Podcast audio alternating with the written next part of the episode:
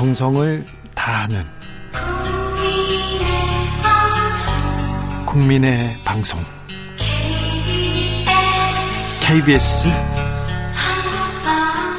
주진우 라이브 그냥 그렇다고요. 청년의 시선, 청년의 포부와 패기로 대한민국 정치를 새롭게 하자 MZ 세대가 말하는 요즘 정치 2030 청년 정치인 어벤져스입니다. 각자 본인 소개하고 시작할까요? 네, 안녕하세요. 더불어민주당 비대위원 권지웅입니다. 네, 안녕하십니까. 국민의힘 최고위원 김용태입니다. 네, 박혜민님께서 올해 우리나라 보리 작황이 안 좋대요. 싹이 좋지 않은 상황입니다. 지난 겨울에 눈이 안 와가지고요. 식량 문제 심각해지고 있어요. 모든 물가도 오르고요. 잘 몰랐죠? 아, 기후 변화로 인해서 또 많은 영향도 네. 있고요. 뭐 산불 문제라든지 우크라이나 전쟁 때문에 또 밀도 예. 밀 가격도 음, 올라서 빵값도 음, 올랐답니다. 음. 올해 한 해가 정말 힘든 한 해가 될 것 같습니다. 민생에 대해서 어찌 돌아가는지 잘 좀 살펴보고 네. 있다가 크게 외쳐 주십시오. 네. 요즘은 어떻게 지냅니까? 권지웅 권지웅 위원은 엄청 바쁘시죠? 아, 네, 뭐 대선 끝나고 네. 어떤 방식으로든 좀 쉴 거라고 생각했는데 바로 비대위원이 돼가지고. 네.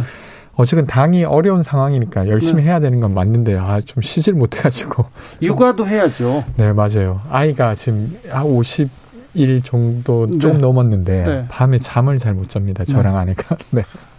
그렇습니다. 네. 그래도 그 이, 때가 좋을 때요. 아, 그렇습니까? 좋은 거죠, 뭐 그래도. 아유, 얼마나 예쁠까. 자, 김용태 최고는 이제 공천 이제 지방선거 공천을 앞두고 있어서요. 네. 아무래도 이제 지방선거 며칠 안 남았고 지방선거를 준비하시는 분들 굉장히 절실하실 거고. 꿈에 부풀어 있죠, 지금. 네, 그분들도 올바르고 또 공정한 경, 공천해서 많은 국민들께 사랑받을 수 있는 후보 낼 수 있도록 저희 굉장히 바쁘게 기준을 정행하고 있습니다. 당내 청년들은 네. 대구에 나가는 홍준표와 김재원 어떻게 봅니까? 뭐, 뭐, 공정한 경쟁 아래서 뭐 누구든지 저희 뭐 국민들과 당원들께 심판받을 수 있도록. 그런 모범답안 말고 청년들이 만나서 아, 저분은 왜 이래 이런 얘기도 할 거 아니에요. 뭐, 당내 청년들은 뭐 홍준표 대표를 지지하시는 청년들도 많고요. 많아요. 근데 김재원 최고 지지하시는 분도 있고 뭐, 이준석 전, 이준석 대표 네. 장애인 이동권 네. 그 문제에 대해서는 뭐래요? 어, 참 솔직히 제가 또 솔직히. 이렇게 말씀드리면은 또 언론에서 어떻게 해석할지는 잘 모르겠습니다만 일단 제 생각은 저는 제가 정치하는 목적은 사랑에 있다고 생각합니다. 그러니까 그 기반에는 측은지심에 있다고 생각되고요. 저는 저희 그렇기 때문에 국민의힘이 더 사회의 어떤 약자라든지 소외계층을 위한 목소리를 더 적극적으로 담아야 된다 이렇게 네. 생각하고 있습니다. 알고 네 김용태. 네. 권지웅. 네네. 아, 저그 상해 네. 시위 관련해서는 네. 저는 이번에 이준석 대표의 발언이나 이런 건 아주 문제가 된다고 생각합니다. 그러니까 저는 어느 정도냐라고 생각하냐면 국민의당 선거 사무원이 돌아가셨을 때 그걸 가지고 이제 안철수 후보가 당시에 이제 계속 선거를 이어가겠다고 하니까 유서 쓰고 죽었냐는 식으로 말을 했어요. 저는 그때 되게 충격을 받았는데 이번에도 전 좀 비슷합니다. 그러니까 물론 이제 지하철 타내시는 시민들이 불편함을 겪은 게 맞고 그걸 얼른 해소하기 위해서 정치인이 노력해야 된다고 생각합니다. 네. 근데 그 노력의 방향이 시위를 하지 못하게 한다 혹은 아니면 너 그 방식 잘못됐으니까 내가 말하는 방식으로 해. 라고 하는 게 정말 이 문제를 해결할 수 있는 것이었는가? 라고 하면 저는 그렇게 생각하지 않아요. 이준석 당대표 정도가 되면 그분들이 요청한 바를 들어드리겠다고도 할 수 있고 아니면 그것을 그간 못해왔던 민주당을 탓할 수도 있습니다. 근데 그것이 이제 문제 해결의 본질이었을 텐데 이 문제의 원인이 그러한 시위 방식이라고 규정을 계속 짓고 자기가 나서서라도 직접 못하게 하겠다라고 했어요. 근데 그렇게 되니까 사람들이 그 시위를 시위가 어떻게 진행됐는지를 찾아보기 시작한 거예요. 근데 시위가 이렇게 진행됐어요. 장애인분들이 한 곳에 모여서 어떤 한 출입문으로 타는 겁니다. 그러니까 거기서 멈춰서게 하는 게 아니라 타는데 시간이 걸리는 거예요. 그러다 보니까 지연되고 플랫폼 사이에 간격이 넓은 데는 바퀴가 빠지기도 하니까 더 오래 걸리고 그렇지 않을 때는 그냥 타는 정도의 시간 정도가 걸렸던 겁니다. 그러니까 그 시위 자체가 불법이라고 하기도 좀 애매한 것이라는 걸 알게 되고 그 사람들이 뭘 요구했는지도 알게 되었죠. 그래서 저는 사실 그분들의 요구가 2005년도에 우리가 법으로 만든 권리 이동권이라고 하는 권리가 침해되어서 그분들이 이야기한 그 부분에 있어서 그 시위가 잘못되어서 문제가 생겼다라고 했던 거 사실은 저는 아주 부적절했다고 봅니다. 이번에 그 전장현 시위 관련해서 저는 이렇게 생각합니다. 뭐 전장현의 목소리 이렇게 한번 생각해 보고 싶은데요. 제가 물론 장애인이 아니기 때문에 뭐 그분들을 100% 공감할 수는 없지만 장애인에게 있어서 이동권은 정말 죽느냐 사느냐의 문제라고 생각되고요. 생존의 문제라고 생각됩니다. 아, 저 그분들이 왜 그렇게 많은 시민들에게 불편을 유발하면서까지 그렇게 시위 방식을 선택하게 된 배경이 있을 거라 생각되고요. 저희 사회가 조금 더 성숙하고 또 선진국으로 나가는 데 있어서는 그런 불편함도 용인되어야 된다고 생각합니다. 물론 또한 저는 그런 차별받는 사람들 향해서 왜 이렇게 비합리적이냐 라고 말하는 것은 저는 글쎄요. 저는 아니라고 생각되고요. 네. 물론 저는 다수가 당연히 소수보다 합리적일 수 있다고 생각됩니다. 아, 그렇지만, 물론 우리 사회가, 우리 질서가 다 다수를 위해서 짜여져 있기 때문에 그럼에도 불구하고 우리 정치는 소수의 목소리를 더 담아야 된다고 생각하고요.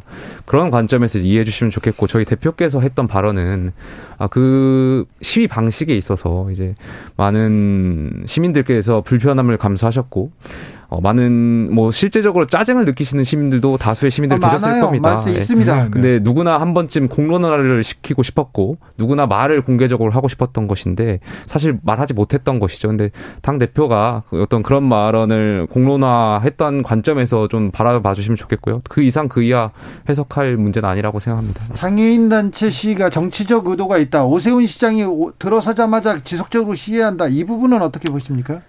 어, 글쎄요, 뭐, 장애인 단체들의 시위는 계속해서 저는 있었다고 생각되고요. 어, 그렇게 생각합니다. 네. 알겠습니다. 네. 김영태 최고위원. 아무튼 소수의 목소리를 듣는 거에 대해서도 많은 좀 고민을 해 주십시오. 장애인 네. 이동권에 대해서 두 젊은 정치인은 어떤 대안을 생각하고 있는지도 궁금하다는 7925님의 목소리가 있었습니다. 그러니까 좀 고민해 주십시오. 예. 자. 아, 김영태 최고위원님. 예. 네. 네. 저한테 또 어떤 네, 질문을 네. 어, 어떤 질문이 아니라 네. 어떤 얘기 하고 싶으세요? 뭐 질문을 해주시죠. 김정숙 여사 공식 의상 공식 행사의 의상이 에 대해서 문제가 있습니까? 저는 문제가 있다고 보십니까? 저희 법, 우리 법원이 이미 청와대 비서실의 특활비라든지 아니면 영부인의 어떤 의전 비용에 대해서 공개하라고 판결한 바가 있고요. 저는 여기에 대해서 청와대가 이행해야 된다고 생각합니다. 그리고 오늘 청와대에서 답변이 있었는데 예. 저는 본질을 피해가는 답변이라고 생각합니다. 많은 어. 국민들께서 영부인의 어떤 의혹, 의혹에 대해서 알 권리가 있는데 청와대가 본질을 자꾸 피해가면서 알맹이만 쏙 빼놓고 대답하는 것이 저는 오히려 국민 분노만 더 사고 있다 이렇게 생각합니다. 지금 근데 김정숙 여사가 뭘 잘못한 부분이 있습니까? 그러니까 그런 의혹들 어떤 영부인의 사치라든지 이런 거에 대해서 특활비로 집행했느냐 안 했느냐가 많은 국민들이 궁금해하는데 청와대는 이제 그런 적이 없다고 하는데 저는 이런 문제가 당당하면 내역을 공개하면 된다라고 생각합니다. 네. 아 저는 네. 그이 기사가 나왔길래 이제 봤는데 그래서 근거가 뭔지를 계속 찾아보려고 했어요. 그러니까 그렇게 주장하는 근거가 있기 때문일 텐데 도무지 그 근거가 뭔지를 모르겠어요. 그러니까 그 옷처럼 보인다. 뭐 되게 비싼 옷처럼 보인다 아니면 브로치가 아주 비싼 것처럼 보인다라고 하는데 그게 사실이 아니다라고 그 기사에도 같이 나와 있거든요. 2억짜리 브로치는 아니죠. 그러면 예를 들면 이런 겁니다.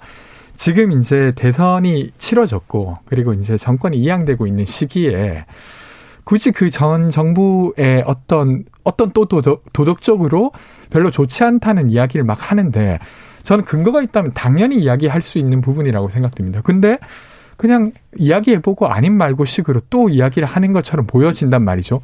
근데 그게 아니라면 저는 충분히 타당히 문제 제기할 수 있는 거라고 생각합니다. 근데 그 내용이 전혀 안 보이는 상태에서 그러니까 뭐 그런 의혹이 있다 이렇게 말씀을 하시니까 그러니까 영부인께서 입고 다니셨던 옷이라든지 이런 브랜드가 굉장히 고가였다는 이야기들 많고 그런 의혹들이 많지 않습니까?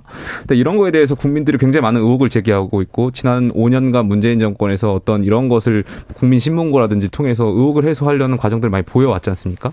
그런 측면에서 저는 청와대에서 더 떳떳하게 말씀해야 된다고 생각하고 있고요. 제가 관련해서 민주당의 내 로남불 찾아왔던 게 2012년입니다. 이명박 대통령 당시에 아마 기억하실 겁니다. 손녀분이 고급 브랜드 옷을 입고 나왔습니다. 이걸 가지고 민주당이 굉장히 강한 비판을 했었는데 그 당시에 제가 이걸 찾아봤는데 2012년 그 대통령 손녀가 설 연휴에 고급 브랜드 옷을 입고 나온 것을 보고 당시 민주통합당 김유정 원내대변인이 이런 논평을 냈습니다. 연휴 시작 무렵 터진 이명박 대통령 손녀의 명품 패딩 논란은 그 값이 수백만 원 이건 수십만 원 이건 간에 서민들의 마음에 지울 수 없는 깊은 상처가 됐다. 잊어버릴만 하면 전통시장에 가서 어묵 하나 먹고 인사 한번 한다고 해서 1% 부자 정권의 본질이 달라지지 않음을 우리는 온몸으로 절감하고 있다. 왜 본인들이 민주당은 내로남불 정당이라고 평가받는지에 대해서 저는 아직도 민주당 반성 못하고 있다고 생각합니다. 두 가지가 조금 구분돼야 되는데 하나는 일단 그 패딩이 실제 그렇게 의혹을 제기했던 비싼 패딩이었는지 아닌지가 하나 있어야 될 것 같고요. 그렇다고 하면 어떤 이야기를 할 수는 있는데 저는 그런 문제 제기 자체가 정당했다고 생각하지는 않습니다. 손자가 좀 비싼 옷을 입는다 한들 그게 왜 엄청 문제겠습니까? 부자예요. 천억 원대 부자예요. 네. 네. 다스가 주인이니까요. 근데 이제 반대로 지금 이제 옷을 입었다는 의혹이라고 나와 있는데 제가 기사를 찾아보니까 그게 아니라고 같이 기사에 달려 있어요. 그럼 뭘 근거로 지금 그런 의혹이 있다라고 말하시는지가 그러니까, 이제 궁금한 겁니다. 그러니까 제가 브로치뿐만이 아니라 네. 영부인께서 입고 있는 그런 의상들 자체가 많은 네. 국민들께서 고가인 것으로 알고 계시잖아요. 그러니까 이런 의혹들 계속 불거지고 있고 저는 물론 말씀하신 대로 영부인께서 비싼 옷을 입는 것이 비난의 대상이 된다고 생각하지 않습니다. 뭐 당연히 능력이 되면은 비싼 옷을 입을 수도 있겠죠. 네. 근데 많은 국민들은 과연 이 돈이 어디서 나왔느냐가 궁금해 하시는 거고 이런 의혹이 지금 굉장히 많습니다. 그래서 과거에 민주당도 그런 의혹에 있어서 국민의 알 권리를 굉장히 강하게 주장하지 않았습니까? 저는 민주당이 당연히 예. 김영태 최고위원님, 예. 음, 공인 공인이야 공인이어서 이렇게 물어봐야 되는데, 어, 옷, 옷 되게 멋있어요, 예뻐요, 네. 얘기해놓고 어디서 샀어요 이렇게 물어볼 수는 있는데 어떻게 샀어요? 이렇게 해가지고 어느 돈으로 샀어요? 그다음에 통장 가요? 이거는 아닐 텐데. 그러니까 통장을 깔아는 게 아니라 저는 특활비 내역을 그래서 공개하면 자, 된다고 생각합니다. 특활비를 네. 네. 박근혜 전 대통령도 이명박 전 대통령도 그 전 정권에서도 아무도 공개한 적이 과거에 없어요. 과거에 민주당에 있을 때 문재인 대통령 당시에 이제 당 대표로서 비대위원장을 하실 때 특활비 대해서 어떻게 말씀하셨습니까? 근데 이제 저는 이런 건데 민주당이 그왜 내로남불이라는 것이 바로 이 지점에 있다니까. 이 옷이 정말로 되게 지금 아까 말했던 고가라고 하는 게 확인되었고 그리고 그것이 사비로 사기에는 아주 어려운 것이었고 뭐 이런 것들이 확인되고 나면 저는 그런 주장 할 수도 있다고 생각합니다. 근데 그런 주장이 지금 확인이 안 되지 않습니까? 아까 말한 거 그런 의혹이 있다고는 이야기하셨지만 실제로 정말로 어 지금 여사가 사비로 사기 어려울 만큼의 어떤 돈으로 산 옷이 있다고 확인되지 않은 상태에서 특활비를 까라고 하는 게 네. 저는 좀 부적절하다. 저, 도 지금 특별 활동비로 2만 원이라도 그 브로치를 산 2만 원이라도 특별 활동비가 들어갔다면 이거는 정말 비판받아야 될 일인데 특별 활동비가 지금 옷과의 그 연관 관계는 아직은 없습니다. 그런데 애초에 어, 시민단체가 공론화한 게 뭐였냐면 특별활동비를 폐지하자, 공개해라, 이런 얘기가 있었고, 온 문제는 나중에 나와서 이게 두 개가 이게 지금 그 맞붙어 가지고 그 이슈가 커진 거죠. 김영태 예, 최고위원 여기까지는 보죠. 예, 예. 그래서 그러면 앞으로 특별활동비에 대해서는 조금 논의가 있어야 될 것 같아요. 그죠? 저는 뭐 문제가 된다면 당연히 논의가 돼야 된다고 생각하고 있고 결국에 우리 법원이 판결을 했지, 않습니까? 지금 그런 시민단체의 고발 내용을 가지고 이제 대통령 비서실의 특별활동비라든지 아니면 영부인의 의전 비용을 공개하라고 네. 법원이 판결했고요. 그러면 예, 예. 국민의힘에서도 이제 특별활동비 를 공개하는 거는 겁니까? 이제 동의하시는 그러니까 거죠. 저는 문제가 있다면 지금 계속 이렇게 국민의힘이 뭐 말씀하신 대로 계속 이렇게 말씀하면 물타기라고 생각하고 있고요. 물론 문제가 있다면 저는 관계기관의 수사를 받아야 되고 공개를 해야 될 필요가 있어 있다면 공개를 해야 된다고 생각됩니다. 네. 네. 문제가 있다면 수사를 해야죠. 어, 네. 그러니까 마찬가지라는 겁니다. 저도 지금 문제가 있다고 확인되는데 그것을 숨긴다고 하면 그게 특활비든 아니든 네. 문제가 된다고 생각하고. 음, 근데 네. 문제가 있다고 지금 확인되지 않는데 아, 많은 국민들이 의혹을 제기하고 그러니까 있습니다. 의혹을 제기하는 것과 그것이 사실관계로 드러나는 건 한 단계가 더 필요한 건 그러니까 과거에 민주당이 과거에는 의혹만 있으면 굉장히 공격을 하고 했던 게 민주당 아니었잖 아니, 아니었습니까? 자 아무튼 두 청년들이 특별활동비 공개하는데 조금 동의해서 동, 공, 도, 그 동의하고 그리고 특별활동비 있지 않습니까? 폐지까지 한번 가보자고요. 음. 제 생각은 그래요 좀. 뭐 그렇죠. 정권이 바뀔 때마다 특별활동비 특별활동비 문제가 되기도 했어요. 저는 폐지에 대해서는 좀 다른 문제라고 생각됩니다. 그래요? 공, 떳떳하게 투명하게 공개해서 사용하면 되는 것이라고 일단은 생각하고 네 일단은 그렇게 보고 거기까지 좀 생각해 봅시다. 네네. 네. 네. 자 다른 것도 물어볼 게 많아요 청년들한테. 자 더불어민주당 청년 정치인들이 양산 통도사를 갔습니다. 통영길 전 대표를 딱 만났는데 요거 어떻게 생각하십니까, 권지웅 아, 저는 어쨌든 지금 당내에서 네. 최선의 후보를 찾기 위해 각 구성원들이 서로 노력하는 거라고 생각하고요. 네. 근데 이제 어떤 후보가 결정되는가는 아직 절차가 남아 있어요. 그래서 그 부분은 좀 더 지켜봐야 되지 않을까. 네. 어떻게 보셨어요, 음, 김용태 최고위원은? 입장에서는 서울시장 선거가 굉장히 어려운 선거라고 저는 생각됩니다. 네, 어렵죠. 지난 대선 결과를 보면 저희 국민의힘에 조금이라도 더 유리한 선거 결과가 나왔기 때문에 그렇기 때문에 민주당에서 조금 더 많은 국민들께 어, 좀 과거의 민주당의 영광을 되찾기 위해서라도 어, 정말 후보를 찾는데 굉장히 어려움이 있을 거라 생각되고요. 송영길 대표 께서 출마하는 것 자체가 저는 당을 위해서 희생하는 거라고 생각됩니다. 그래서 아 그래요? 예, 뭐 좀 고민해 보시고 송영길 대표의 어떤 판단이 있지 않을까 생각됩니다. 네. 송영길 전 대표가 나왔으면 좋겠어요? 저는 뭐 누가 나오시든지 누가 나와도 예, 땡깁니까? 저희 후보께서 이기지 네. 않을까 생각됩니다. 그렇습니까? 네, 자신이 만만합니다. 자, 이 문제 또 물어보고 싶었습니다. 박지원 민주당 공동 비대위원장이 학벌 얘기를 했어요. 스카이 그래. 스카이 출신 정치인들 그렇게 그동안 잘했냐 이렇게 얘기 나오는데 얘기, 얘기 나왔습니다. 이 문제를 청년들은 어떻게 보고 계시는지요? 저는 뭐 일단은 사실 저희가 생활 세계에서도 어떤 학교를 나오면 참 능력이 출중하다고 100% 보장할 수 있으면 저는 그게 아주 중요한 지표가 돼도 된다고 생각합니다. 근데 저는 경험상 그렇지 않아요. 그래서 그게 연관관계가 있을 때도 있지만 없을 때도 많이 있어서 그것만으로 어떤 능력을 판단하는 게 일단 적절하지 않다고 생각하고요. 특히나 정치 영역으로 가져오게 되면 이건 시민들의 의사를 대변하고 조직하는 게 일인 것입니다. 근데 그런 면에서 박지원 위원장 같은 경우에는 N번방이라고 하는 한국 사회에 잘 드러나지 않았던 문제를 드러내고 그것이 해결되는 데까지 역할을 한 사람이에요. 그러면 정치적으로 보면 아주 훌륭한 이력이 있는 것이죠. 뭔가를 이룬 사람이죠. 네. 그러니까 정치적으로 무언가를 이룬 것이죠. 근데 이걸 다시 왜소하게 넌 학벌이 이러저러하니까 이렇게 이야기하는 것 자체가 저는 아주 답답해 답답하게 느껴졌습니다. 정치를 아주 왜소하게 만들 뿐만 아니라 그것이 이제 제대로 된 능력주의라고 느껴지지도 않았던 부분입니다. 저도 비슷한 생각이지만 어, 이 박지원 비대위원장이 왜 이런 표현에는 잘 모르겠습니다. 그러니까 저도 스카이 출신이 아니고 어, 많은 국민들께서 결국에 정치인을 판단할 때는 국민들께서 판단을 해주실 거고 저는 글쎄 스카이 출신 뭐 학벌과 정치가 어떤 연관관계가 있는지까지는 저도 잘 모르겠습니다. 그래서 네. 많은 국민들께서 판단해 주시면 될 거라고 생각됩니다. 네네. 음, 김용태 최고위원. 예. 어, 윤석열 당선인이 취임이 아직 남아 있어요. 예. 인수위 때가 가장 힘이 셀 때라고 하고 국민들도 기대가 큽니다. 그래서 예. 뭘 하든지 좀 잘해 주셨으면 하는 생각이 있어요. 그런데 취임이 취임을 안 했는데 네. 지금 지지도가 계속 잘할 것이다는 그 기대 기대치가 좀 떨어지는 거에 대해서는 어떻게 보십니까? 청년들은 뭐, 어떻게 생각하십니까? 뭐 여러 가지 뭐 이유가 있을 수 있겠지만 저는 조금만 더 지켜봐 주시고 왜냐면 취임까지 아직 많은 기간이 남았고 저희 인수위 기간에 보여드릴 수 있는 것들이 굉장히 많습니다. 그리고 저희가 지금 인수위가 출범하면서 많은 정책적인 어젠다를 선정했고 어, 이거에 대해서 이제 국민들께 보여드릴 수 있는 시간이 많이 남아 있기 때문에 어, 단순히 그 한 번의 지지율만 가지고 어, 판단하기 좀 이르다고 생각되고요. 좀 저, 전체적인 이 추세를 좀 봐야 될 것 같습니다. 저는 사실 인수위 관련해서는 공약을 계속 파기하고 있는 게 좀 걱정스러워요. 그러니까 합리적 이유가 있어서가 아니라 예를 들면 광화문 집무실도 처음에 발표했을 때 그렇게 기자들이 물어봤습니다. 광화문 괜찮겠냐? 왜냐하면 문재인 정부가 좀 어렵다고 결정한 이유가 있었기 때문에. 근데 윤석열 당선인이 계속 말했어요. 전문가들이랑 다 이야기해봤다. 여러 번 검토해봤다. 이렇게 말했어요. 근데 당선되자마자 10일이 채 안 돼서 알아보니까 거기에 집무실을 설치하면 시민들에게 재앙이더라. 그래서 그때 검토가 좀 잘못됐네라고 바로 뒤집었어요.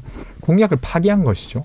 그리고 또 하나 더는 예를 들면 군사 아, 그 적으로 병사 월급 200만 원을 즉시 시행하겠다고 이야기를 했습니다.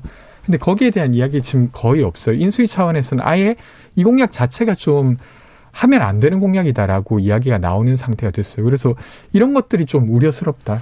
공약이 잘못됐으면 잘못됐으면 네. 뒤로 후퇴하는 것도 방법이지 않습니까? 아, 그렇죠. 근데 이제 이런 거예요. 그러면 불과 10일 안에 뒤집을 공약이면 공약하면 안 됐다고 저는 생각합니다. 저는 대통령실 네. 이전과 관련해서는 공약 파기라고 생각하지 않습니다. 그냥 결과적으로 그 공약의 핵심은 대통령실을 이전하는 거에 있었다고 생각되고요. 물론 그 과정에서 이제 용 처음에 이제 광화문을 약속했지만 용산으로 바뀌게 된 배경에 대해서는 어 당선인께서 또 국민들께 한번 어 이렇게 발표를 한데 수정해서 발표하게 된 배경에 대해서 다시 한번 국민들께 사, 저 인사, 말씀을 드릴 그런 과정은 필요하다 이렇게 생각됩니다. 네. 그걸, 그걸 가지고 전 공약 파기다라고 말씀하시는 거는 전 아니라고 생각되고요. 병사 월급은요? 병사 월급도 뭐 그거 관련해서도 뭐 그 조속히 시행하는 것 관련해서는 좀 검토를 해가지고 왜 당장 조속히 시행되지 못하는지에 대해서도 한번 국민들께 말씀드리고 그것도 당장 파기라고 생각하진 않고요. 음, 점진적으로 올려갈 것인 거니까요. 근데 제가 왜 이걸 이야기 드리냐면 원래 이제 이재명 후보가 병사 월급 200만 원을 2027년까지 하겠다고 발표했었어요. 그리고 나서 한 17일 있다가 윤석열 후보가 똑같은 공약을 냈기 때문에 많은 기자들이 물어봤죠. 뭐가 다르냐. 그러니까 제가 그때 이제 이야기했던 게 이런 거예요. 어, 취임 즉시 하겠다. 예. 그럼 어떤 검토가 있었겠죠. 그 근거가 있으니까 했을 텐데. 네. 근데 취임되고 나니까 말이 달라진 거예요. 네. 다른 요건은 없었습니다. 그냥 취임된 이후라는 거 말고는. 근데 이런 부분은 사실은 후퇴시킨 거죠. 네. 자, 저 지방선거 엄청 큰 선거가 있습니다. 민주당 비대위에서는 민주당에서는 네. 윤석열 당선인 말고 네. 민주당은 뭘 잘할 건데요? 뭘 어떻게 할 건데? 그런 어, 얘기 해야 될 거 아닙니까? 네. 그 일단은 저희가 선거에 지긴 했으나 대선 과정에서 약속한 바를 지키는 게 좀 저희의 의무인 것 같습니다. 그래서 기본 소상공인 손실보상과 관련해서 정부가 새로운 정부가 하게 될 경우 아주 적극적으로 지원하겠다고 일단 이야기 드리고 싶고 네. 나머지도 약속한 것들을 입법 과제로 최대한 이행해 보도록 하겠습니다. 알겠습니다. 네, 민주당한테도 네, 네. 민주당이 어떻게 하는가지도 잘 지켜보겠습니다. 네. 요즘 정치 만나봤습니다. 권지웅, 김용태, 김용태, 권지웅 두 분 감사합니다. 감사합니다. 감사합니다. 네. 주진우 라이브는 여기서 인사드리겠습니다. 오늘 돌발 퀴즈의 정답은 루블화였습니다. 루블화. 저는 내일 오후 5시 5분에 돌아오겠습니다. 지금까지 주진우였습니다.